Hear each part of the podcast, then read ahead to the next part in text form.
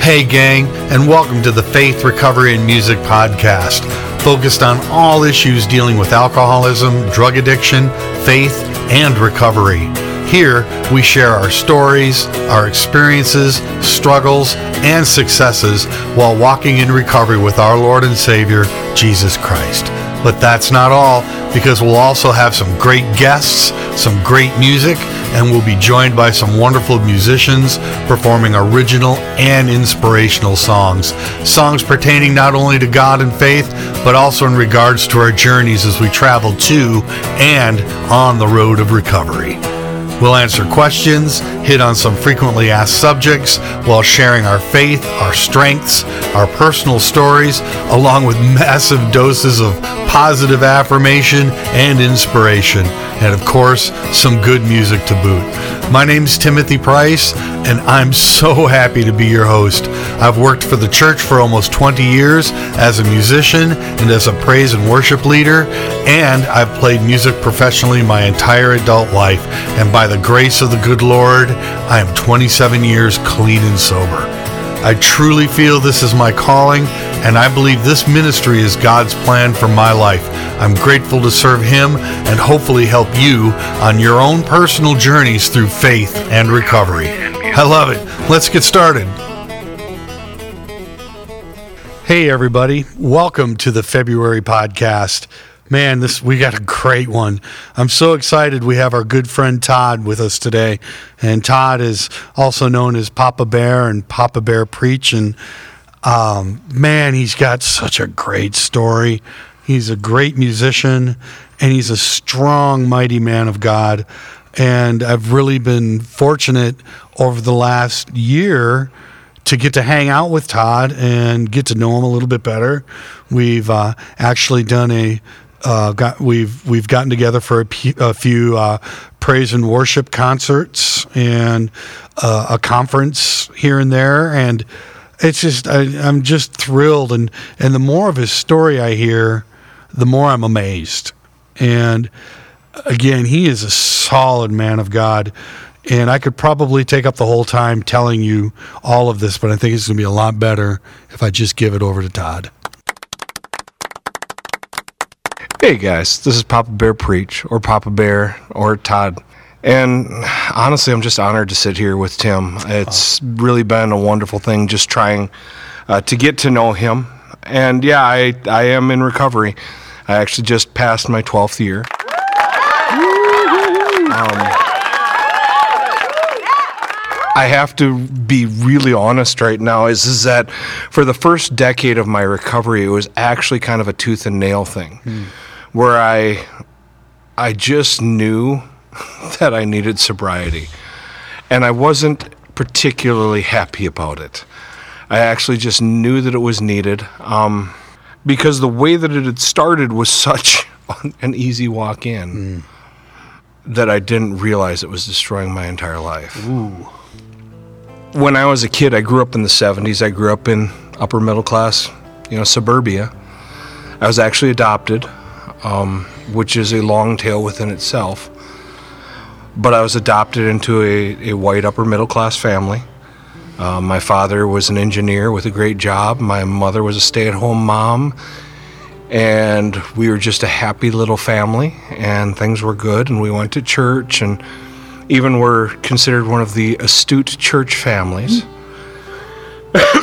for, uh, for much of that time. Uh, little did I know that uh, my father has had issues with alcoholism. I did not see that as a child until later because a lot of times I think you get into recovery and you go, Well, I'm the only one. And then Yeah. they start describing everything and you go, Wait a minute. I remember having my first drink at a 4th of July party when my father went, Hey, taste this. What do you think? And, and and I really remember that I must have been like four or five years old, uh, because all my buddies were that way. And but it was the '70s; everybody was social and cocktails and all of that stuff. And, and I remember it just becoming this: this is how we have a good time. You know, I remember being, this is the summer, we all do this. And then I remember one of my buddies who uh, back then in the 70s, I, there was something about hoarding beer in garages. And I remember that one of my buddies could consistently score a 12 pack of Blatz from his dad's garage. Hmm. and we thought that it was just the most amazing, most wonderful thing because we could hide out in our tree fort and drink Blatz just like the big guys did. And, and so for much of my childhood, um, that was just how it went. We always went with a drink in hand. Actually, usually it was a cigarette in one hand and a drink in the other, Yep. having our fun times, doing everything that we did. And for me, it was a really easy thing because I was the good time drunk. I was the guy who loved to party and was always in a good mood. And sure, if fights broke out, I would be the first one in. But for the most part, I just tried to keep the peace and wanted to have a good time. And it was all about having that good time. And it just continued and continued. And now, when I was in the hmm. full throes of it, I had lied to myself to this point where I was this amazing father and this amazing family man and this amazing this and amazing that, and all the while being a good time party dude. You know, be it playing music, doing all kinds of fun things, riding my motorcycle. And it wasn't until I started getting sober that I realized all of that was just this beautiful pink alcohol Today's fog Bible verse. Hmm. Where I was lying to myself and telling every, telling myself it was okay. Was I the good time party dude? Yes. Everything else had gone by the wayside for that good time party dude. You know, I, I pictured myself this fantastic father, and the reality is, like I had a conversation with one of my kids. He says, uh, I remember them saying, Hey, Dad, I don't want you to think any less of me, but I'm in therapy. And I had had enough sobriety under my belt that at that time I said, If you have a father like I was, I would be amazed if you weren't in therapy. Because we had to have these Oh. rigorous truths that in this alcohol and drug induced fog that I had created, I had all these dreams of grandeur of how amazing I was.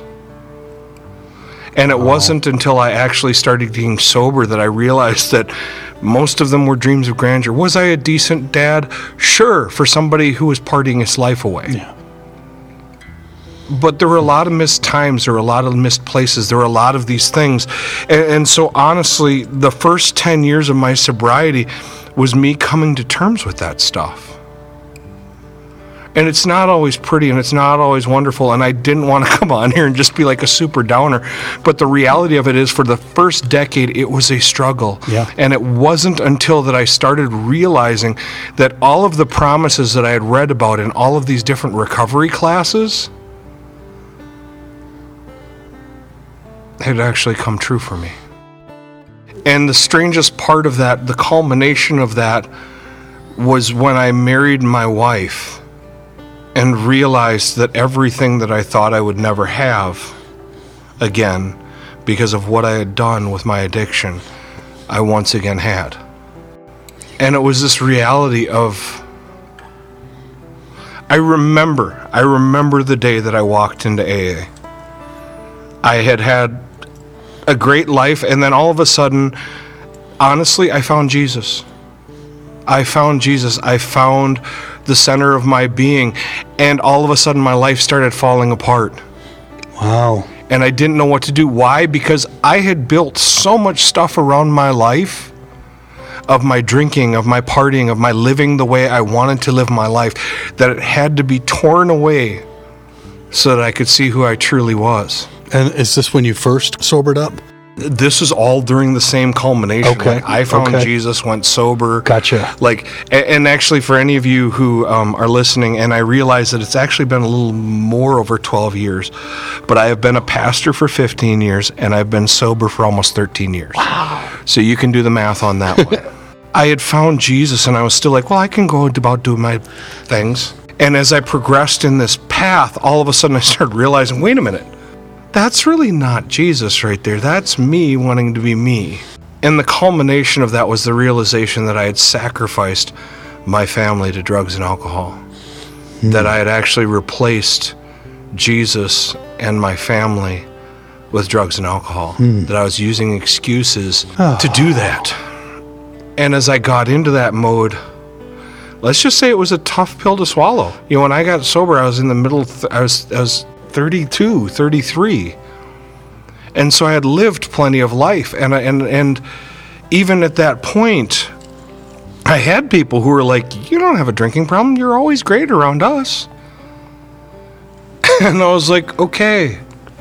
But you guys are always drunk too, and, and and you don't see the aftermath of it. You know, where I come home and my kids are excited to see me and I just want to go to bed. Yeah. You were out and playing live music and touring for a long time, weren't you? I've, I've played a lot of live music in a lot of different places. Yeah. Um, I grew up in Burnsville, and one, one thing that most people don't know or understand about the South Metro, um, it's always had this amazing music scene. Mm-hmm. And so, I mean, from when I was young, I remember. I remember wanting to be in a band. Then I remember us starting our own band Yeah. when we were like fourth grade, I think. And and most terrible band you've probably ever heard. But Tupperware drums. Oh, pretty much, pretty much, and like uh, exo exo uh, constructs type things Yeah, my- uh, to make guitars and stuff like that. My first big- guitar was a Folgers can with rubber bands. yeah, just that type of stuff, and it, it actually eventually developed into a point where we were doing a lot of different things with a lot of people. Um, at one point, they joked that we were the band that never made it, um, because we would always open for all of these different people, and we, we got involved with a lot a lot a lot of music, like people that would recognize it. Sure. Uh, some of our stuff got played on the radio, um, just things like that, local radio, and there was some mild national stuff, but nothing really to speak of. In fact, when we had our big break, um, one of our guitarists overdosed, and at that time, uh, my son, I had actually recently uh, gotten custody of my son. And at that point, I realized that it probably wasn't a place for a kid to grow up in. Yeah. And so that's when the path started changing. That's actually what changed everything. Was all of a sudden I was the primary person for this little person that looked a lot like me. And one thing I want you guys to understand is, is that I, I talk about my kids. Um, I've been very fortunate where, where God has brought a lot of children into my life where I just kind of get to be a father figure to people who didn't have one. Um, I have one biological son, um, but quite a few kids and quite a few grandkids. That's awesome. And so it was my biological son, and I had full custody of him at that time. And it was really just trying to figure out the world and trying to be someone better that I knew I could be. But it was also that I had lived this entire life of like party time Yeah. That whether it was chemicals or alcohol, I, I mean, the lifestyles that I lived in would included motorcycles, fast women, and music. Yep. And that's what was pervade to me. I still remember some of the music videos of like Hot for Teacher and I Can't Drive 55 and Girls, Girls, Girls and all this stuff, where it really culminated what I thought it meant Yeah. to be an American male. Yeah.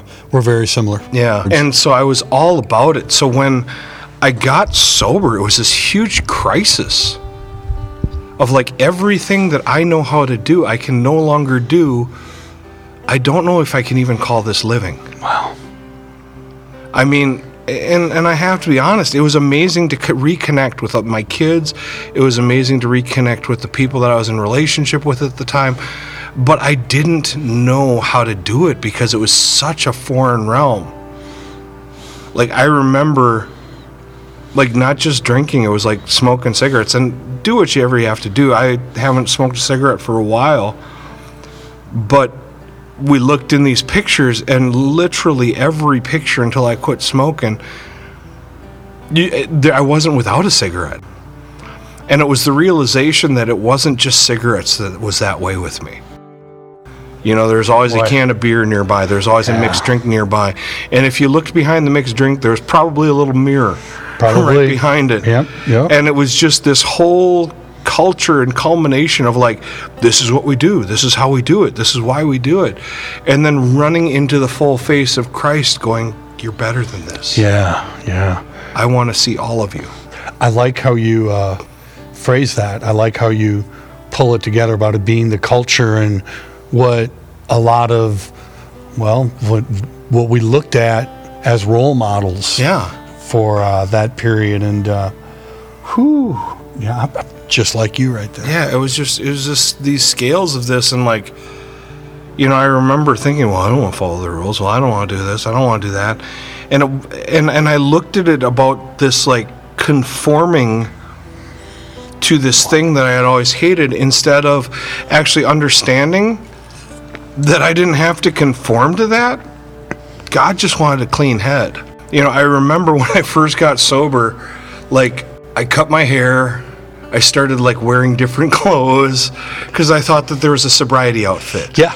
You know, you, you move into the polo shirts and the Dockers, and especially a sobriety pastor. So then you got to have the, you know, boat shoes and all of that. And I remember like walking around and feeling like a duck wearing high heels because it was just like, if this is sobriety, I mean, my head's clear and my kids are happy and sure, I don't forget a lot of stuff, but I don't know if I really like this that much. Yeah, that's not you Right. at, at all. And then I had this moment where I suddenly realized that I didn't have to conform to who I was. I just had a clear head to try and figure out who God had made me to be. Yeah. You know, that's a great point that you bring that up because I think I think a lot of people, newcomers and people who are new to any kind of recovery, I think there's a lot of that where uh, people think that it's going to make them something entirely what they're not and they're going to have to live their life as something they don't want to be. And I think that's a misconception because, you know, a lot of us go through that, you know, just trying to, because I know when I cleaned up, a lot of it was trying to figure out who I really was, you Right. know, and figure out who I was with God as a person. And uh, I know I went through a couple things, but I know that it came back as one of the greatest gifts in the world, knowing that we can just be ourselves and whatever we want, but like what you say, with a clear head and a heart for God. Right. I mean, that's the thing. It's I, I suddenly realized that the alcohol and the drugs were my identity. Mm, yeah. That it was my identity, and that it was something else. It was a chemical compound Yeah. that was creating my identity. And God's like, like I remember, like, how am I going to operate without alcohol? Yeah, yeah. Me too. How am I going to Yep, operate yep. without drugs? Is, is my anxiety going to take over? Am I even going to talk to people? Am I just going to become this shutaway? That's so strong. I, I have to repeat that. I suddenly realized it was a chemical compound creating my identity. And then as I handed it over to Jesus, as I just let the Holy Spirit do it to me, I figured out that I was pretty much the same madman. I was just doing it with a clear head. Yeah, yeah. You know, that I was still able to play music, I was still able to have fun, and I was still able to do things. I just planned it better. yeah. And and it turned less messy.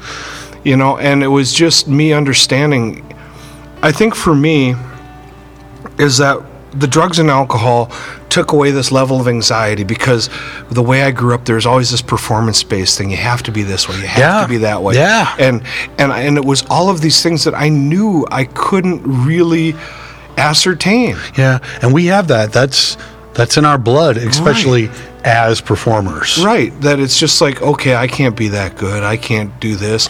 I can't copy that. Well, you know what? Maybe if I just numb the pain, then it'll be okay. Man, I call it the committee. Yeah. If you've listened to the podcast before, when you get those uh, screaming voices in your head that uh, tell you you're not good enough, you can't do this, you're going to fail. Um, we call those voices the committee because usually they're barking nonsense Yeah. that's not true, trying to convince us of uh, living in fear, you know, and Yeah. And I know that. Uh, eh, yeah, really quick. I remember I was telling somebody about my committee. She was brilliant. She looked at me and she went, "You call that your committee?" And I went, "Yeah." She goes, "You need to fire your committee." And I went, "That's brilliant." But it's the same thing, you know. And Oh, I, yeah. I remember being terrified. My sponsor used to, uh, my first sponsor used to tell me because I remember telling him it's like I was. I didn't know if I was going to be able to go out on dates. I didn't know if how I was going to act as a normal person. And I specifically remember telling him that I don't think I'll ever have the guts to get up and dance with a with anybody, you know. And every time I get my medallion every year, he would give it to me and and um, say, "How's the dance?" Yeah. You know, it's because we put so much emphasis on the fear of becoming Oh yeah. Sober, and it's where the adventure begins. Yeah, and I was I was actually very fortunate um, that my first sponsor was actually a sponsor from my past. Wow. He was somebody that had grown up around, and um, during the music time and all of that, and and other areas of my life, I had gotten in with a really rough crowd, like really rough crowd, like the rough crowd that rough crowds stay away from. and uh, one of them was was kind of a father figure to me, and his nickname was Root, and it was actually short for the root of all evil. Wow. And I remember one time we were at this this bar down in Savage, Minnesota, and I remember him walking out of the restroom because he was one of the part owners of it, and he had a rig in, in still attached to each arm, and he spread his arms out and he goes, "Look, I'm Jesus Christ," high off of his just out of his skull.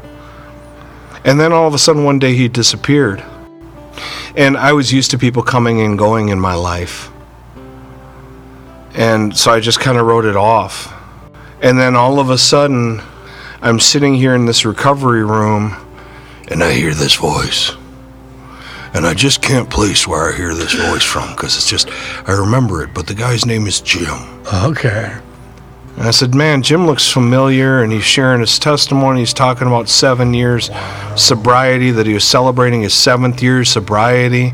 And I was like, Man, that's really cool. That's really awesome. You know, he reminds you of somebody from somewhere, but I can't remember who. And I honestly, after hearing that and hearing it, it was this NA program in Bloomington, I was like, I don't even know if I'll be able to do that.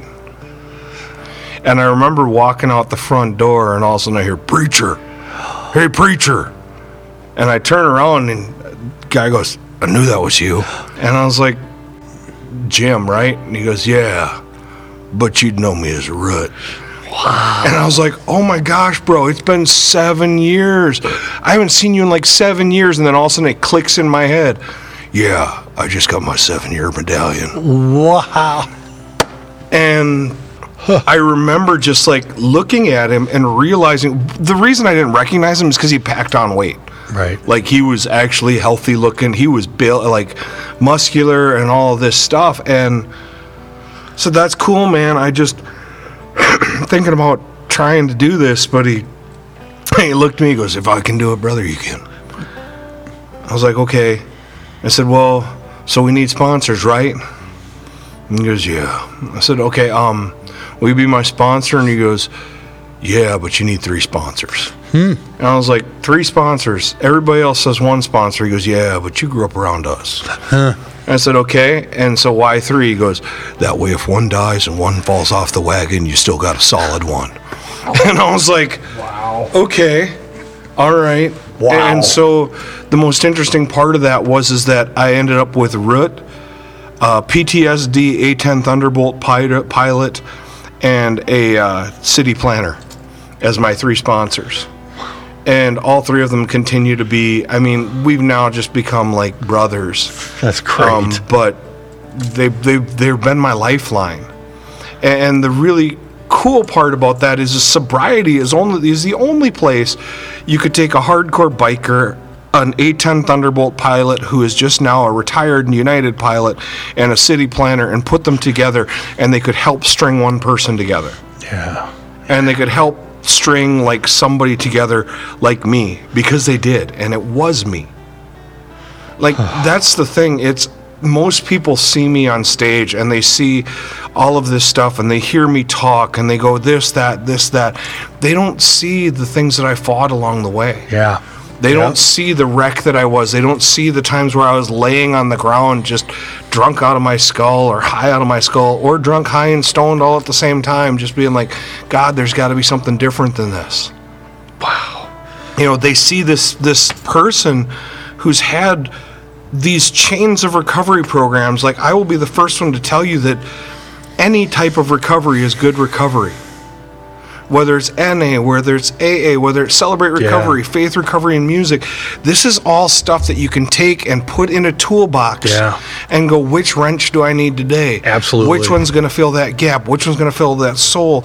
And as you do these things, you start connecting to the people within there and you realize that there's no one single class, it's everybody. Yeah. We talk about reaching into our bag, reaching into Yeah. our arsenal and pulling out what we need.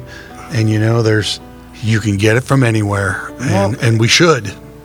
We need to. Yeah. We need to because the one thing that I've started to realize in recovery is that everybody needs recovery. Like we all deal with things in different ways. But we all have these traumas that have turned into addictions of some sort. For mine, mine were easy to spot. They're alcohol and drugs. Yeah. But how many of us have turned to a TV screen? How many of us have turned to food or anything else that we can do in excess to obsess with because of the things that have happened in our lives?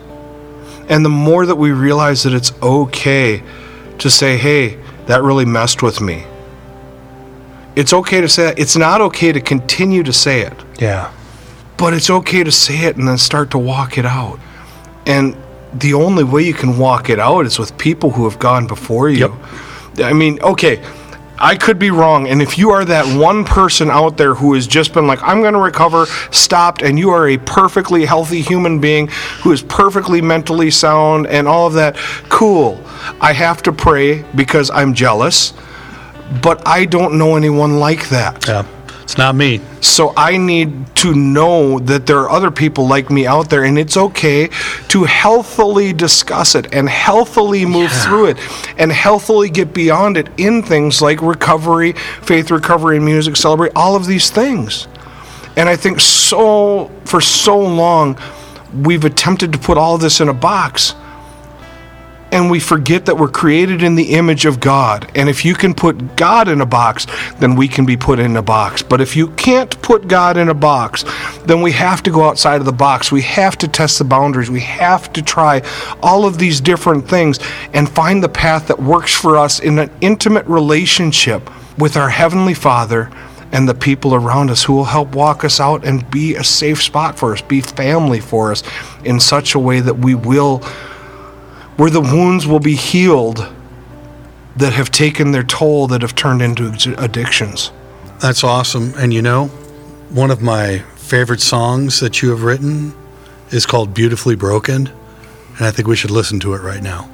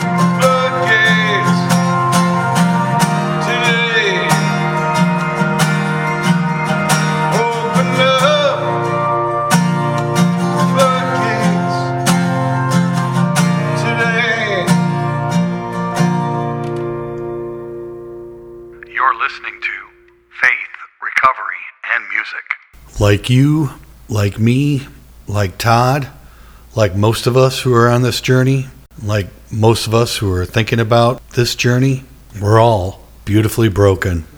That's great, dude. You got some good stuff. That's this is helping me. I get so much out of this that I can sit here and go, yeah. Right? So that was a song written by Todd called Beautifully Broken.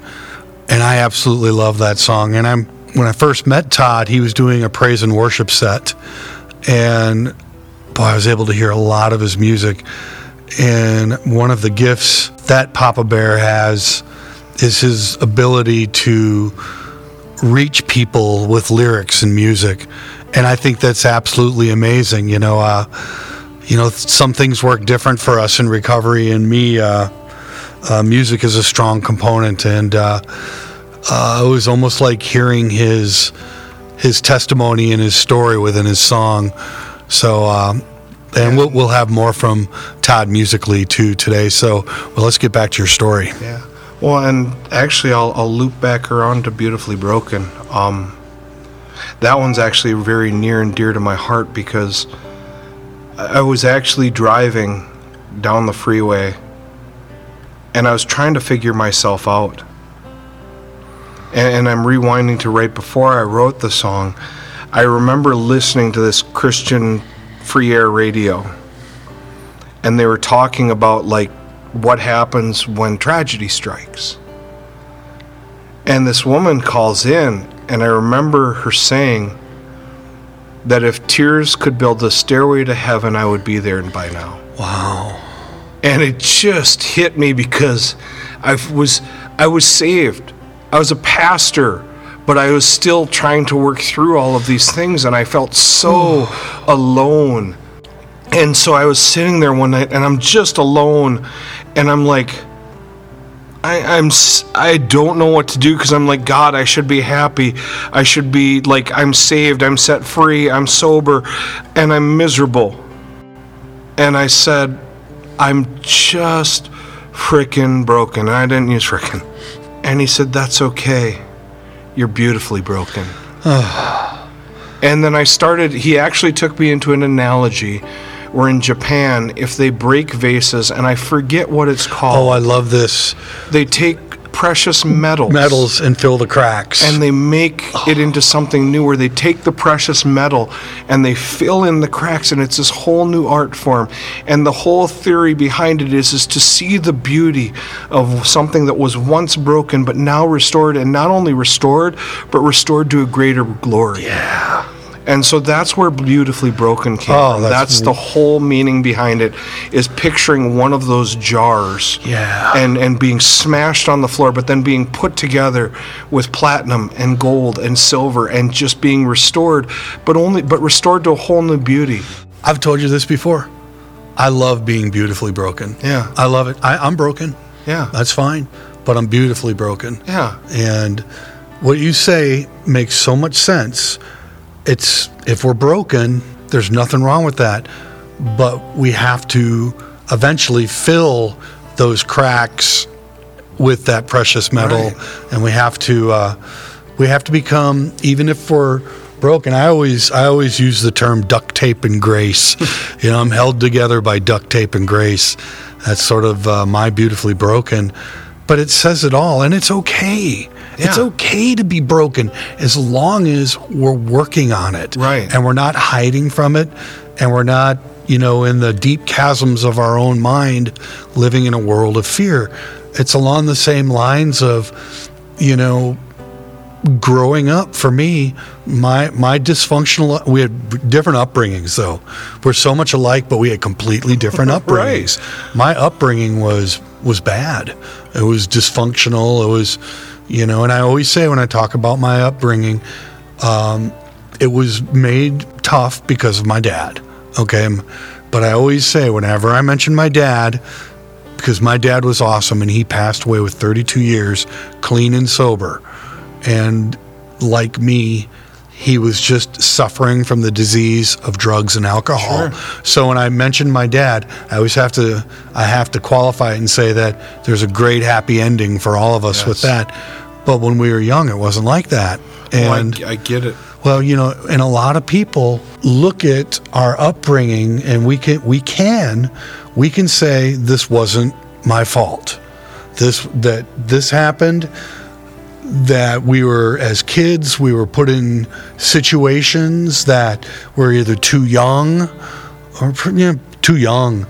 And and probably 95% of it they aren't our fault but it is our responsibility. Oh, absolutely. No, part of um, part of my testimony was is that even though I grew up in that amazing household, on Christmas Eve when I was 11, my dad left our family, and so one of my memories of Christmas was standing in Southview Seventh Day Adventist Church in South Minneapolis, telling one of my best friend's dads that one of the three wise men was not going to be in the play because he had just left his family as my mom cried in our celebrity station wagon. yeah And um, I remember, I remember glaring at the manger and saying, "This is all your fault.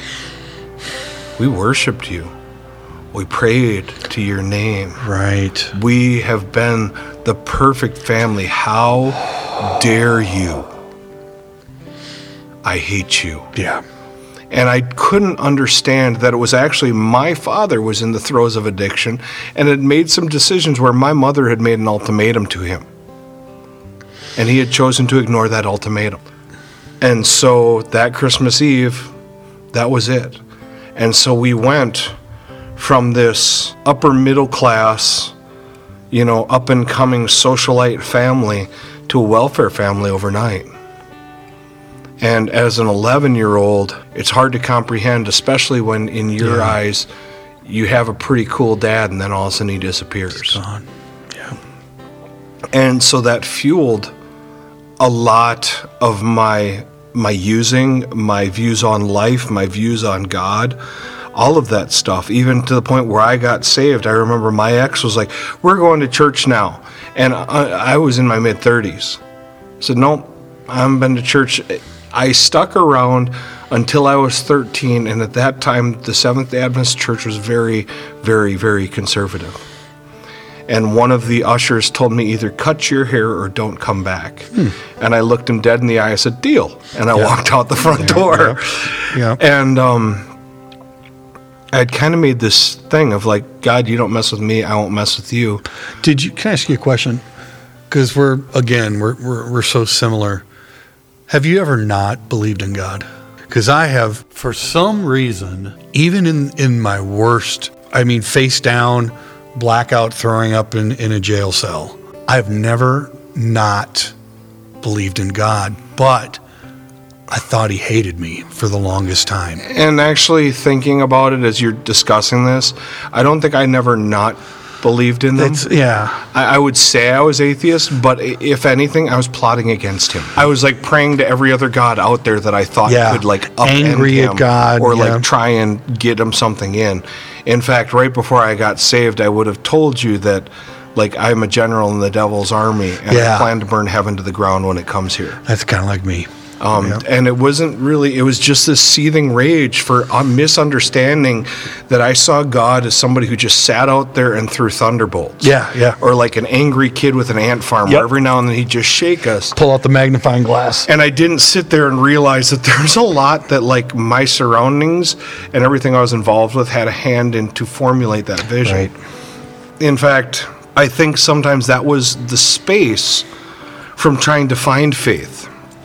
You know, as we were just kind of talking outside of this, I was I was reminded of this time where I was in DC and we were playing some music and this guy got saved. Like, you know, it's one of those, we're all gonna go out and we're gonna save this many people. You know, we're gonna tag them off, we're gonna check off the list, we're gonna do all of this stuff. And I was walking down the mall after one of my musical sets and I was just kind of thinking, and there's this guy and he's just kind of standing alone. And I was like, hey, how you doing, man? He goes, I don't know how I'm doing. Hmm. I was like, okay, all right. You know, we introduced ourselves. I was like, so why don't you know? And he goes, well, I just got saved. And I was like, awesome. And he's like, That's walking really cool. mall, Well, and I can just how'd tell you get saved? lost. Oh, these And I'm people like, came what's up and they going said on? a prayer with me, and I'm saved. And I said, okay, well, so what? He goes, no, you don't understand. And I was like, what do you mean I don't? What do you, what, what do you, just explain it? He goes, you don't understand, man. He goes, I've been through hellfire. Like, I literally just came out of hellfire. And, and I don't feel saved. I don't feel like I, I'm okay. I don't feel all of this. And, and I actually, at that point, I just kind of pulled up my sleeves. And if you've never met me, um, I have a few tattoos. Yep. And so when I and when you when I pull up my sleeves, you realize that my tattoos tell some tell testimony, and um, it just usually instigates a conversation. But you know what's cool about that? I gotta say this. So, like you pulling your sleeves up, you see all the tattoos as you pull your sleeves up to do some hard work. I love it. I mean, that's. I that's never thought of it that way, Oh but I man, agree. mean, why do you why do you pull your sleeves up? Because you're getting ready to do some hard work. you know, and I just started um, talking to him about having testimony, about having peace, about having, you know, all of that stuff, and from me coming from hellfire. And in fact, that's um, that's how I wrote uh, the song "Enter In." Ooh, let's go ahead and play that.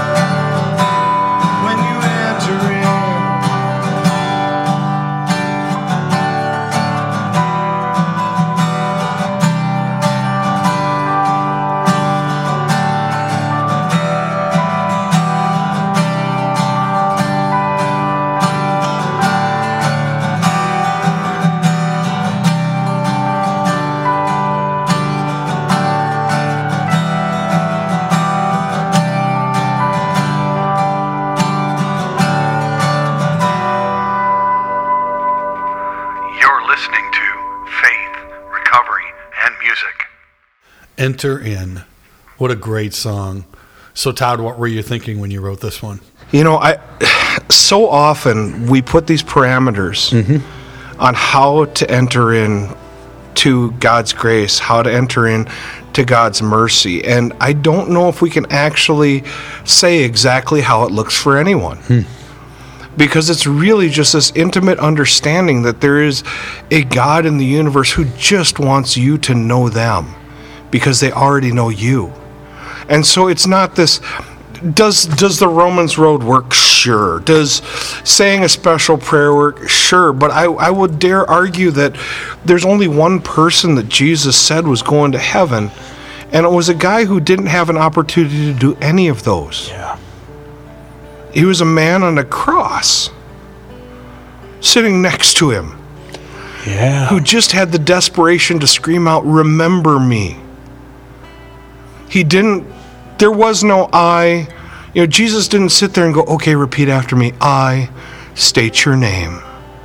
Jesus didn't go, Okay, let's get down off of here. Let's go over to Galilee. Let's go to Sea of Galilee. We'll dunk you under. Jesus didn't say, Hey, we got to walk you through the Romans road. You're going to get saved. I, and I have nothing against all of that Sure. stuff. But you're talking about a man who is condemned to death for his crimes, who is dying next to the Savior of the world, and just screams out, Remember me. And I would dare say that in that moment, when he said, Remember me, it was his understanding that this would not be the end of Jesus. That it was his understanding that there would be something beyond there, so that whenever he got there, that he would be able to remember him. Remember him. And it was that simple understanding of you're not done here, to which Jesus said, Today you'll be with me in paradise. And there are a lot of ways you can argue this, but I just have to say that the God of the universe who came down here in human form, when he says something simple, oftentimes we overcomplicate it. And that's what enter in is. It's it's not a you're going to say the prayer down the Ro- Romans road, you're going to do this. It's enter in. Just find a way to get to him and do it And come as you are. and come as you are. That, that as you walk towards him and you understand that he is the creator of all things, the maker of the heavens and the earth, and that he sits at the right hand of God, yeah. and that him and God and the Holy Spirit, that Jesus, God, and the Holy Spirit are all here to help us through that. That we just have to enter in. We just have to walk in there and go, okay, how do we do this? that we don't have to have a plan. We don't have to have a plot. We just have to say, God, I want to understand you more.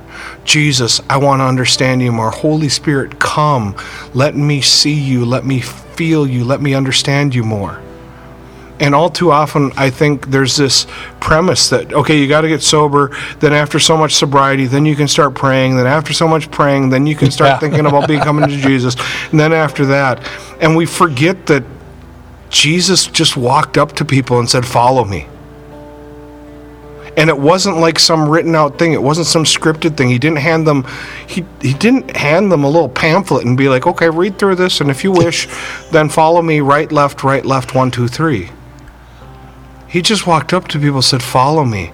And they're in all different walks of life and they're in all different flavors, and none of them did it the same way. So why should we think that we have to all follow this pattern? Or can we just all go, Jesus, I want to know you more? Yeah, I. Uh, you're making me think of uh, last week we got to hear Pastor Rod in Rochester Yes. when he was talking about the disciples following Jesus, and it was so cool that uh, I loved his message. And what's really cool is that you were there too, Yes. so I can say how cool that was when even the disciples they they didn't have their act together. It's not like you know they he was talking about how uh, I like how he said, "Hey, "We're talking about the elite picked by Jesus," you know, and it's like, and these guys are freaking out in a storm, Right. You know, where they're bailing. He's he took the he took the ice cream buckets and he's like bailing out Yeah. the water, and it's like, you know, it's normal people following Christ, and it's not like they had to climb 16 mountains and go through an aerobics course and Right. It wasn't like Jesus said, Follow me. So they went right to their pastoral degree. Then once they received their pastoral degree, then they went for their for their master's degree. Yeah. And then so once they got their master's degree, then they went for their doctorate in theology. And then ten years later they followed him. Yep. You know, it was follow me. Follow me. And they set their stuff down and went, Okay. I mean, that's the beauty of it. You're dealing with men. I mean, look at Peter. Like when Jesus says, Simon, you are now Peter, like Simon means a reed that bends to Peter, and then he says, You are now the rock. But then think about when he says it. Like Peter hasn't lopped off a dude's ear yet. Yeah. Peter hasn't denied Christ. Peter hasn't like Not watched yet, yeah. watched the crucifixion and been like, I'm done, I'm going fishing. Yeah. And Jesus looks at him before any of that.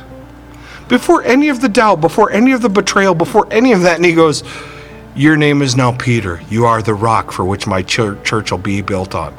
Knowing that he's gonna fit, like, like that he's gonna walk on water, that he, but he's gonna sink.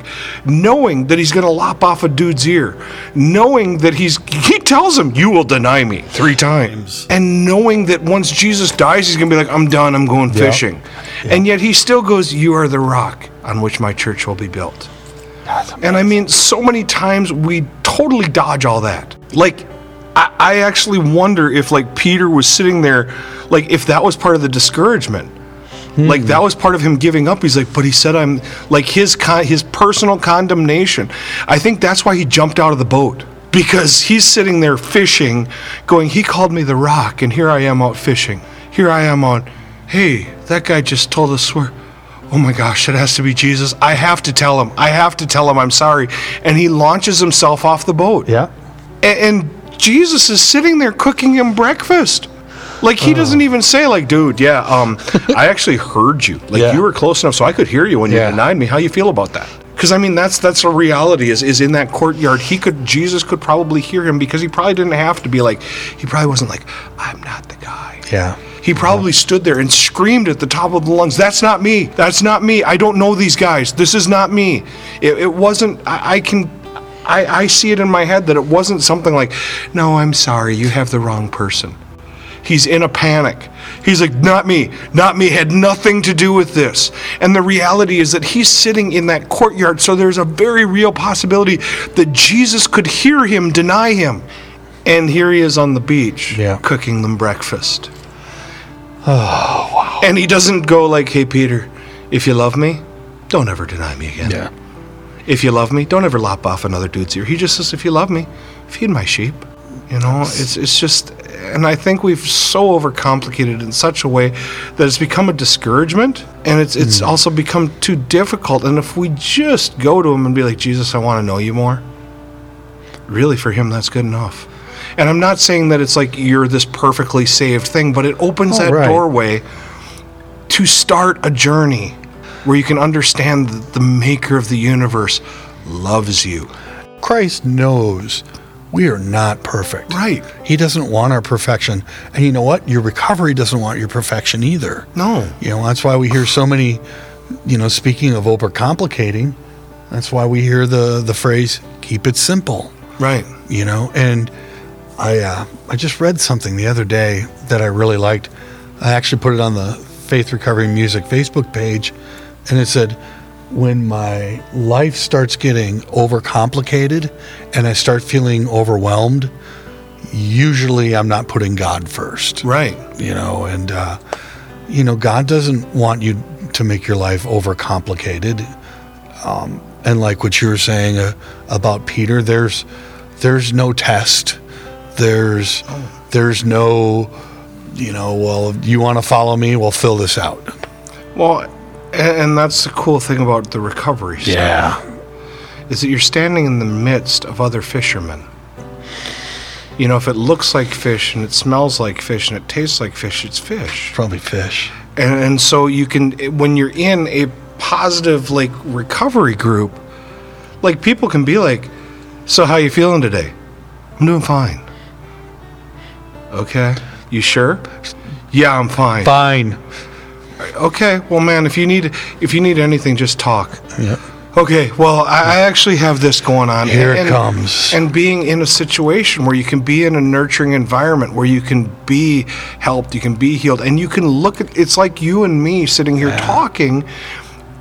We find out that we have more and more commonalities that we never even thought of, just simply because we're being willing in a safe environment to disclose our personal stuff. And now all of a sudden, oh man, I'm really not alone. Don't you love it when that barrier gets chipped away a little bit? Um, because over the years with with sponsees and as a sponsee, I- I mean, I've done the same thing.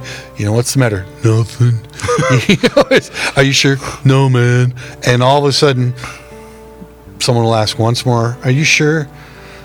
Well, and then all of a sudden, Right. it just comes out, and all of a sudden you're you're sharing, and you're working with the other person, and now now you've got two people involved, somebody who maybe have taken the, that path before that can lend some sort of uh, um, uh, suggestions as to maybe how they handled that situation, or maybe they know somebody who does, or now, you know, you're get just the act of getting it out. Right. You know, sometimes things when they sit and fester in our own head, we've talked about this. Oh, yeah. They just they just sit and hide in the corner, and they get stronger and bigger and meaner, and uh, you know, a good defense is simply getting it out. I'm not saying that's the answer to a lot of things, but sometimes it takes a lot of the power away from something like that when we just get it out and talk to somebody about it or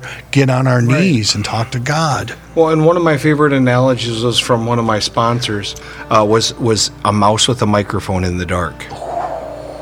Or actually, I'm sorry, I, I- a mouse with a megaphone. So it's like it's like this thing where you have it and it builds itself up This in your teeny head, thing. where it's just and then you put the light on it. It's just like this tiny little mouse in the corner that just has a great amplifier system. So it sounds like this giant horrible thing. I've never heard that. A mouse with a megaphone. Yeah. And so it's one of those things that when you bring it to light, everybody's like, oh, yeah, do you see that mouse over there? Like, oh my gosh, that is just a mouse. And it scurries off because it's like when we're talking about the stuff. You shine the light on it. Yeah. It's just shining the light on it and finding a similarity to a point where you can be like, oh, wow, I really built that up to worse than I thought it was going to be. How does it feel? Pretty good. get it I feel out. pretty good right now, Yeah, you know. The megaphone's gone and the mouse is Right. gone. Wow. and and it's just this, these coping skills that you find in recovery to just to make a lot of that happen yeah. in a good way where we can just walk into these new things. I, have just I have enjoyed this a lot. Just listening to you know parts of your story and your your faith. I, I- I mean, uh, I'm so blessed. I get to do this. I get to learn so much and listen. And I got to tell you, I love Mouse with a megaphone. Yeah. And you know what's really cool about that? I bet a billion people out there just went, yeah, that's all it is. It's a it's a mouse with a megaphone. Yeah. You know, so I I enjoy what you do so much, and I'm I'm so excited about um, some of the things that we'll be doing um, to glorify God's name and to reach out for uh, to reach out to people in recovery. You know, I really think this is God's calling on my life, and I really feel like you're the same way. I think this is God's calling for your life, and you have such a story. Well, and I think this is all a culmination of things. So I would love to, and if I'm overstepping my bounds, fine. Um, but I would love to consider that this is probably just one of a bunch of future podcasts where we get to talk about our hopes and dreams. Yeah, on faith and absolutely. recovery and music Yes, about sir. Where God is calling us because this is what it's about. It's about connecting. It's about stripping away the veils, so that we don't put each other on these pedestals that we can fall from that we just get to see that each one of us has these moments where we're absolutely perfectly human. Why? Because Jesus was perfectly human. Yeah, Until he was transfigured, he was perfectly human. And we are perfectly human. Now, understand that I didn't say we are perfect humans. Nope. I said we are perfectly human, which means Yep. we are beautifully broken. Beautifully God broken. can change us into anything if we let Him. So when we were when when you were talking, and when we started, you were kind of um, talking about how you had found God and you were you were clean, but you weren't fulfilled. You weren't feeling you weren't feeling very happy. You know. So uh, I'm I'm I'm gonna ask the tough question. How you feeling now? Pretty awesome. So what changed that? honestly working the program that I knew over and over and over, and then taking the time to look for the fruit in it. Hmm. Love that. It was literally, I was. Oh, I just I just I just got a chill. I remember the moment where I was actually kind of kind of down in my sobriety and I was like, is this really worth it? And then I walked into Teen Challenge Leadership Institute and began to play some of my songs. Hmm. And I watched as my wife prophesied over these people at, at the Institute and watched as I sat there and sang my testimony songs, and these people would weep and, and associate with themselves. And I started to realize that I was still in a perspective that I was hmm. only a couple steps into my sobriety. That I was so concerned with being sober that I had been missing all of the things that had been coming from my years and years of sobriety. And I literally stood in that room telling my testimony. And I had to say that tonight I suddenly realized that all of the promises that I thought were crap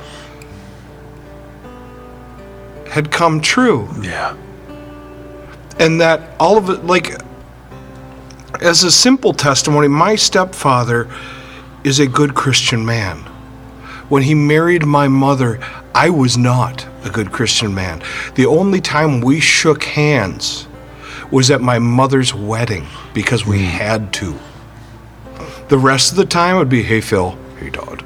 And that would be the entire conversation to the point where he actually one point told me that if I was going to bring this stuff onto their property, talking about the spiritual dynamic that I brought with me, I was no longer welcome on their property. Wow.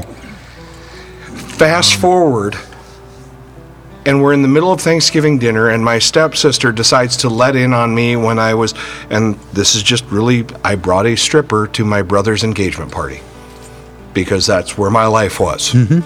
Where she was drinking a bottle out of the bag, and I was already in the bag by the time we got to the engagement party. And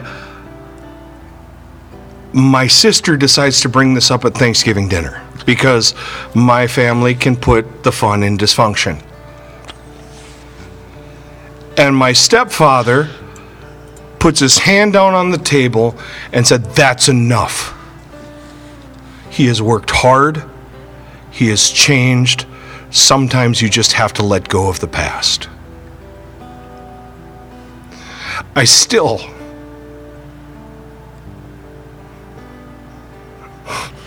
That's what my sobriety has done for me. That a relationship that I didn't even I didn't even think was possible is not only restored, but he is one of the father figures that I am honored to have in my life. Wow.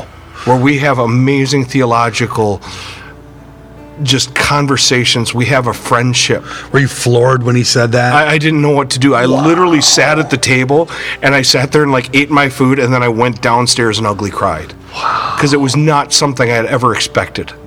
I didn't expect that, that, that it would have these these things. I didn't expect that I would be I would be re- reconciled with so many people. I didn't expect Yeah. for people to be like, "Good job." Like I, I just thought it was okay that I wasn't like passed out in a laundry basket for a week and a yeah. half. You right. know, Right. and to have these people not only like like being like good job but championing me especially people who like i mean if you had met phil before like me and phil before you would have been like you guys hate each other i'd be like no i just don't know how to deal with him and i know that he doesn't know how to deal with me and now like it's he's a father figure And he's in your corner. Yeah, he's, he's even when you guys didn't even know how to deal with each other, he was Yeah. probably in your corner. Oh yeah, yeah. I You know? mean, he was. I just he couldn't deal with that lifestyle. and He couldn't deal with what my mom was seeing and how what my mom had to deal with. He loves he loves her. He's an amazing husband. He's a good. He's he's an amazing father figure and grandpa.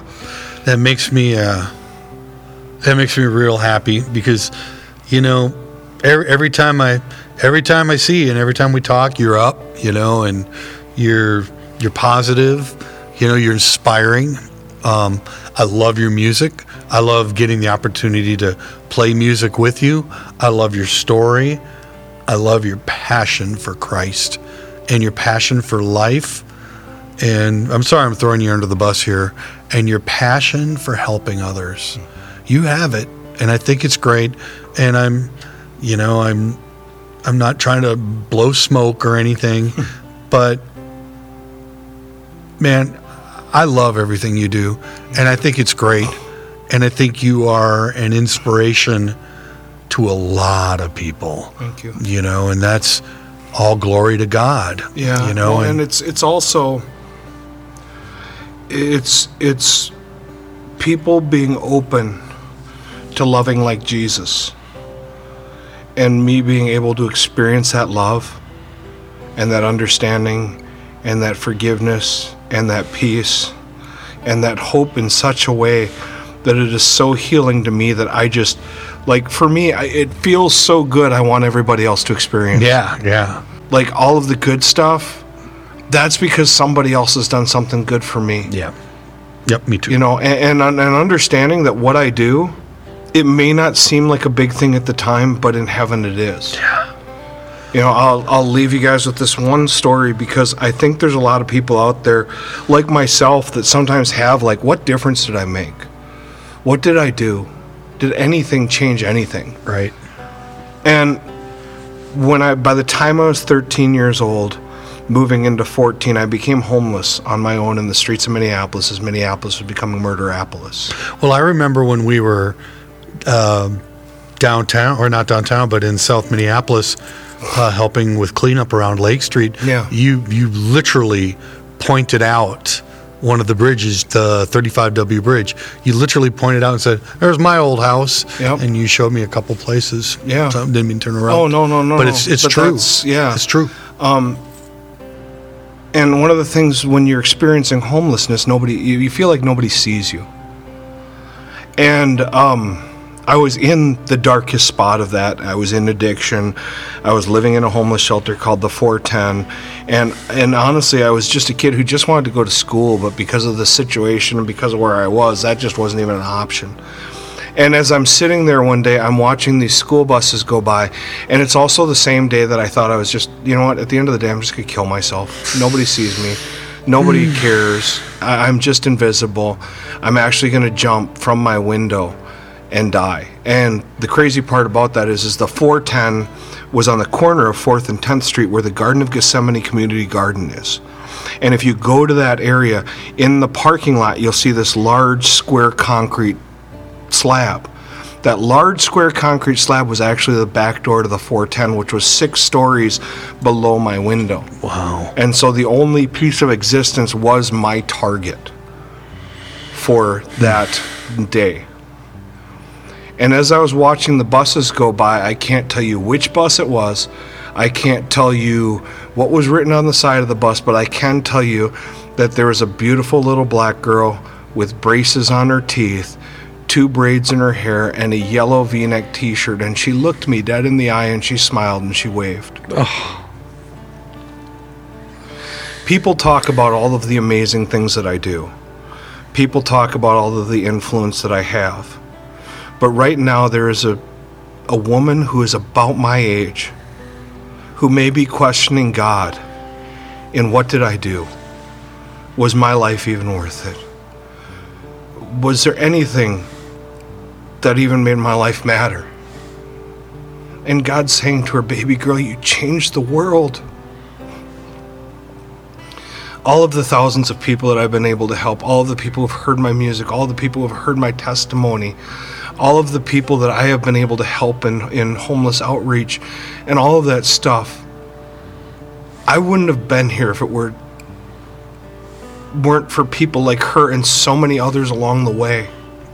You know, you read these testimonies and you see these people and all of us doing all of these things, but we tend to forget that there are these people along the way that were just in the right place at the right time to love us like Jesus did Yeah. And like Jesus does.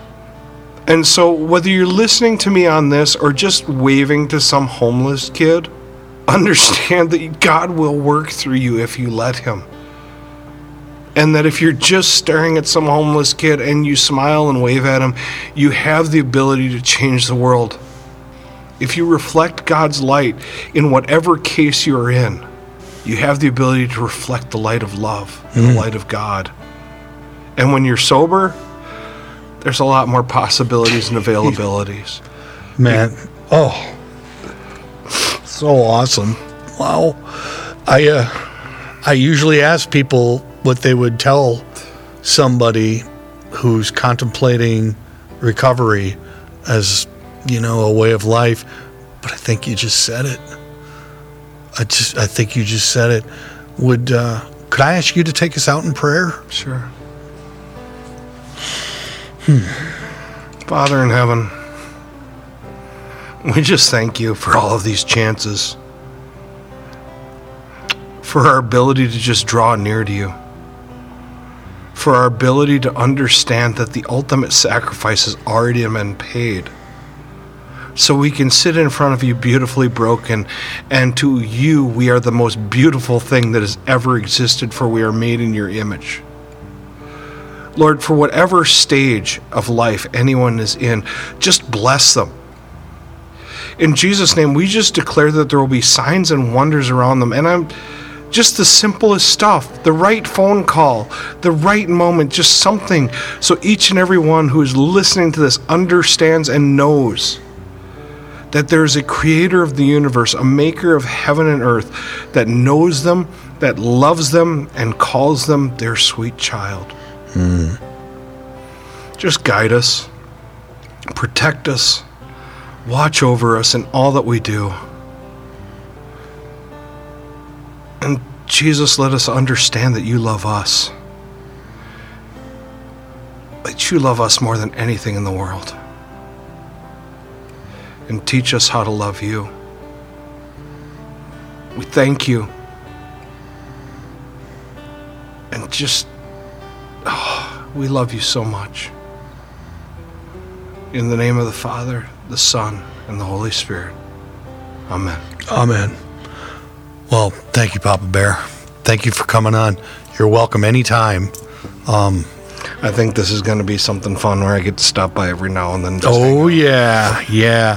Thanks for tuning in, everybody, and uh, oh, just what what a great episode. And remember, gang, together we're better, and with God, we are unstoppable.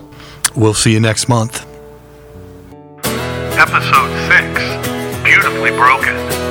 Today's featured music was Beautifully Broken, written by Todd Finney and performed by Todd Finney and Adam Humberg. Enter In, also written by Todd Finney and also performed by Todd Finney and Adam Humberg. Today's episode was produced by Timothy Price.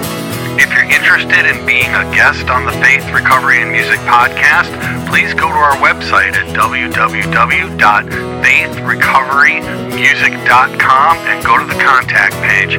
We'd love to have you. We'd love to hear about your recovery. Even though we may occasionally have a doctor, a licensed counselor, or therapist as a guest on the podcast, today's episode did not feature such.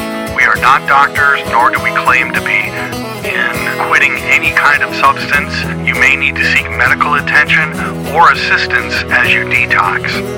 If you are in any way, shape, or form at a total loss and you feel you have no one to reach out to and you're concerned you may possibly hurt yourself, please, please call the National Suicide Prevention Lifeline at 1 800 273 8255. Please check out Faith Recovery and Music on Facebook and be sure to visit our YouTube channel too.